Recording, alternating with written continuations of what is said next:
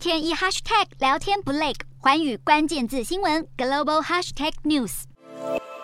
日本第七波疫情来得又急又猛，二十一号新增确诊数飙破十八万例，超过前一天的十五万多，连续第二天刷新历史纪录。日本全境有三十五个都道府县，二十一号创下单日确诊纪录。东京首度突破三万例，医疗警戒进入最高级别的红色警戒。大阪突破两万例，同样刷新历史纪录，确诊人数是前一周的二点二倍。福冈、爱知、埼玉县也都突破一万例。冲绳县二十号新增确诊首度突破五千大关，二十一号更以五千两百五十例再度突破历史纪录。县内医疗量能紧张，已发布医疗非常事态宣言，要求县民限制行动，避免不必要的外出，并限制聚餐人数与时间。疫情迅速蔓延，不过日本政府正考虑将密切接触者的隔离天数从原本的最短五天进一步缩短两天，让密切接触者在第二和第三天进行快筛。结果皆为阴性，就可以在第三天解除隔离，